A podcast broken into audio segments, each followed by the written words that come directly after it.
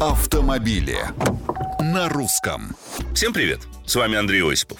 Что ждет автомобильный рынок России? Точных прогнозов быть, конечно, не может.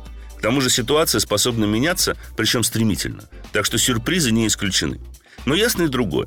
Пока, увы, наш авторынок будет представлять собой печальное зрелище, обусловленное прежде всего скудостью выбора.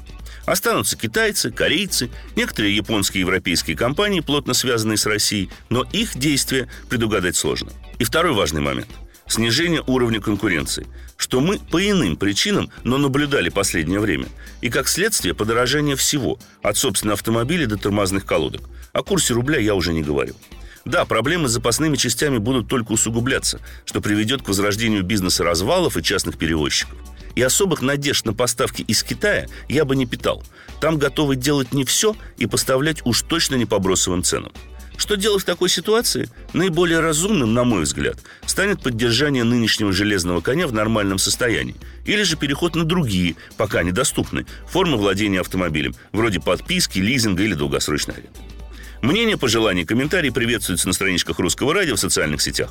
С вами был Осипов. Про автомобили на русском.